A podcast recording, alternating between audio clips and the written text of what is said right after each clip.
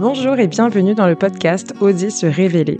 Mon objectif est de t'accompagner dans la définition et l'atteinte d'une vie plus alignée avec ce que tu es vraiment.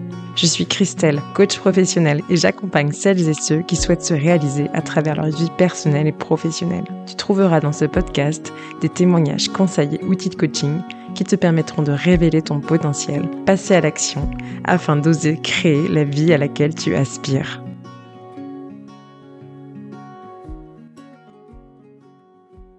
Bonjour, j'espère que tu vas bien. Aujourd'hui, je te partage un épisode sur l'un des blocages souvent rencontrés lors d'une transition professionnelle. La fameuse phrase ⁇ Je ne sais pas quoi faire de ma vie ⁇ C'est clairement aussi une des phrases que je me suis souvent répétée. Non pas parce que rien ne m'intéressait, mais au contraire, parce qu'il y avait énormément de domaines qui auraient pu m'intéresser. Et je suis le genre de personne qui déteste choisir. On dit souvent choisir, c'est renoncer. Et je trouve ça assez injuste en fait, car parfois je n'ai pas envie de renoncer. Est-ce qu'on ne pourrait pas avoir plusieurs choix?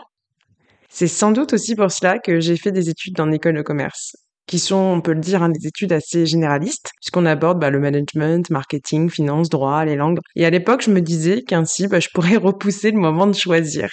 Et lorsque je me suis dit qu'il était grand temps pour moi de quitter l'entreprise dans laquelle j'ai évolué depuis plus de 5 ans, eh bien, je me suis encore retrouvée face à la nécessité de choisir. Du moins, c'est ce que je pensais. Qu'est-ce que j'allais bien pouvoir faire de ma vie? Et je pense aussi que c'est à cause de cette croyance qu'il faut hein, faire un choix que j'ai attendu si longtemps pour quitter le poste que j'occupais. Il s'agit ici de mon histoire personnelle, mais c'est aussi ce que j'ai entendu de la bouche des personnes que j'ai pu accompagner. J'ai vraiment envie de changer, mais je ne sais pas quoi faire. Parfois, au fond de soi, on a cette petite idée, mais on ne s'autorise pas à rêver, car le changement nous paraît trop grand, pas accessible, pas pour nous. Parfois, on est juste face à une page vide, on se dit que rien ne sort du lot, qu'on n'a pas de passion. D'ailleurs, au sujet des passions, je t'arrête tout de suite. Tu n'es pas obligé d'avoir une passion et d'en vivre pour avoir une vie pro épanouie. Bon, je reviens sur cette fameuse phrase. Je ne sais pas quoi faire de ma vie. À partir du moment où tu rencontres ce blocage, souvent le réflexe est d'aller sur des sites d'orientation de carrière et de regarder la liste des métiers. Ou alors regarder les offres d'emploi en ligne et se demander si certains pourraient nous plaire. Ok, ça peut peut-être marcher hein, pour certains. Mais déjà, les chances sont assez minces, vu la multitude de métiers existants aujourd'hui. Et quand on y réfléchit bien, ce n'est pas forcément la meilleure stratégie de recherche, en tout cas la plus efficace. Prenons un peu de hauteur. En faisant ça, tu pars à la recherche de quelque chose, mais tu ne sais même pas ce que tu recherches. En gros, tu te rends bien compte que ce n'est pas très pertinent comme démarche. Un peu comme le lèche-vitrine. Tu traînes, tu regardes, et peut-être que tu tomberas sur l'article, ici donc le métier, où tu te diras, bah pourquoi pas. Donc on voit bien qu'il s'agit plutôt d'un choix d'opportunité, parfois même par défaut. Sauf que dans le cadre d'une reconversion, d'une transition professionnelle, tu as vraiment envie donc de faire ce changement pour t'épanouir, pour être davantage heureux. D'où l'intérêt d'être vraiment acteur dans cette démarche et d'aller à la recherche de quelque chose qui aura du sens, qui te conviendra. Et tu sais bien que le lâche-vitrine, donc si on revient à cette comparaison, c'est souvent moins efficace qu'aller faire ses achats en ayant d'abord établi sa liste de courses et sélectionner les boutiques dans lesquelles tu trouveras donc les produits au prix qui te conviennent déjà et la qualité correspondant à tes attentes. Je ne sais pas si tu vois où je veux en venir, mais dans ta recherche de ton futur job, de ta future vie professionnelle, c'est un peu la même chose. Si tu veux avoir du résultat et surtout ne pas subir ton prochain métier, mais plutôt décider réellement ce que tu feras et te construire une vie professionnelle qui te correspond vraiment, alors il faut avoir une vraie stratégie et ne pas attendre que ce métier tombera du ciel. Voici donc mes meilleurs conseils pour te construire une vie professionnelle dans laquelle tu seras épanoui et qui correspondra à tes objectifs de vie. Conseil numéro 1. Ne commence pas à partir à la recherche d'un métier. Et c'est souvent aussi l'erreur numéro 1 qu'on fait. Comme je te l'évoquais juste avant, en ayant cette démarche, déjà, tu limites fortement les opportunités et tu te contrains une fois de plus au marché, au lieu de te demander ce que tu souhaites réellement. Si on revient à la comparaison avec les achats, c'est un peu comme si tu avais des vêtements trop petits dans ton placard et qui ne te plaisaient plus. Mais tu choisis quand même de t'habiller avec l'un d'entre eux, le moins pire d'entre eux. Certes, cela répond à ton besoin de te vêtir, mais tu ne te sentiras pas forcément bien dans ce vêtement. Trop serré, pas forcément confiance, ou cela ne te ressemblera pas, car tes goûts ont changé par exemple.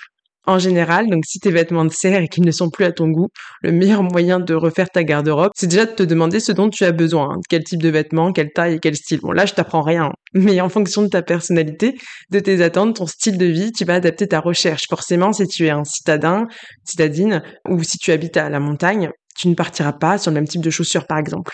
Pour ta vie professionnelle, ça va être pareil. Donc arrête de te limiter à ce que tu vois autour de toi, ce que tu connais. Pars d'abord de toi-même, qui tu es, tes valeurs, tes ambitions, tes attentes, tes besoins et tes envies. Et là, c'est mon conseil numéro 2. Commence par faire le point sur ta situation actuelle et fais une réelle introspection. Si tu cherches à te reconvertir ou changer de vie professionnelle, c'est aussi pour être plus heureux, avoir un travail dans lequel tu t'épanouis et qui sert ta vie personnelle. Donc, avant d'aller à la recherche de ce fameux job, Demande-toi déjà quelles seraient les caractéristiques d'une vie professionnelle idéale. Et j'irai même plus loin. Quelle serait ta vie idéale? Pour cela, la première étape, c'est de faire une réelle introspection pour faire émerger ce qui est important pour toi, ce qui te motive, te fait vibrer ou te freine. C'est pour cela que, lors de mes accompagnements, on commence toujours par cette étape. Ensuite, demande-toi à quoi ressemblerait ton quotidien idéal. Comment serait organisée ta semaine, tes week-ends? Qu'est-ce que tu ferais? Avec qui tu serais? Où tu vivrais? Tout ce qui pourrait caractériser cette vie. Fais le même exercice pour ta vie professionnelle. Avec qui tu travailles, quel rythme, quel environnement, quel type de mission, le salaire que tu souhaites. Bon, tout en restant réaliste quand même. Hein. Ici, l'idée n'est pas de se dire je ferai tel ou tel métier, mais plutôt d'identifier le cadre professionnel qui te conviendrait. Si tu arrives à identifier des missions, domaines, secteurs qui te plaisent, tant mieux. Mais ce n'est pas forcément nécessaire ici. Ensuite, à partir de tous les critères que tu auras écrits concernant ta vie professionnelle, personnelle, normalement tu commences à apercevoir ta fameuse liste de courses, qui en fait représente les caractéristiques de ta vie idéale. Je ne te dis pas que tu vas pouvoir cocher tous ces critères, hein. mais pourquoi pas, certains y arrivent. Mais au moins tu as une vision plus claire de ce que tu recherches. S'ensuit un processus que nous travaillons en accompagnement pour voir quel type de job pourrait te convenir, valider la faisabilité et mettre en place un plan d'action pour atteindre ton but. Mon conseil numéro 3, tu peux te créer ta vie professionnelle. On part souvent du principe qu'il faut choisir parmi les métiers, offres d'emploi disponibles. Pour certaines personnes, comme pour moi par exemple, on ne souhaite pas forcément choisir, ou on n'a pas forcément identifié de métier existant qui nous correspondrait. De mon côté, j'étais vraiment attirée par les métiers de l'accompagnement, le coaching, depuis que j'avais découvert ce que c'était. J'avais cette volonté d'aider les autres à trouver leur voie, atteindre leurs objectifs, réaliser leurs rêves. De l'autre, j'aime vraiment le marketing et la communication, secteur dans lequel j'évolue depuis plusieurs années. La première coach qui m'a accompagnée lors de ma reconversion m'a vraiment ouvert les yeux sur le fait que certaines personnes n'étaient pas faites pour avoir un seul métier, ou du moins un métier bien cadré. Et lorsque j'ai compris cela, je me suis enfin permis de rêver d'une vie où je pourrais tout concilier, ne pas renoncer, être libre d'avoir plusieurs activités. C'est ce qu'on appelle aujourd'hui le slashing, le fait d'avoir plusieurs métiers en même temps. Ça ne plaira pas à tout le monde, ça c'est sûr, mais si tu te reconnais dans ma situation, alors c'est peut-être une piste à explorer. Aujourd'hui, je suis consultante en marketing digital, formatrice en école supérieure et en entreprise, et également coach professionnel. J'ai créé mon podcast, je rêve d'écrire un roman, et j'ai de nombreux projets que je souhaite réaliser. J'ai décidé d'avoir une vie professionnelle qui me permet d'être flexible sur mes horaires, journées de travail, d'être libre de travailler d'où je veux. Et on arrive donc à mon conseil numéro 4. Crée-toi une vie professionnelle qui sert ta vie personnelle. C'est ce que je suis en train de faire et que j'encourage chacun de mes coachés à faire.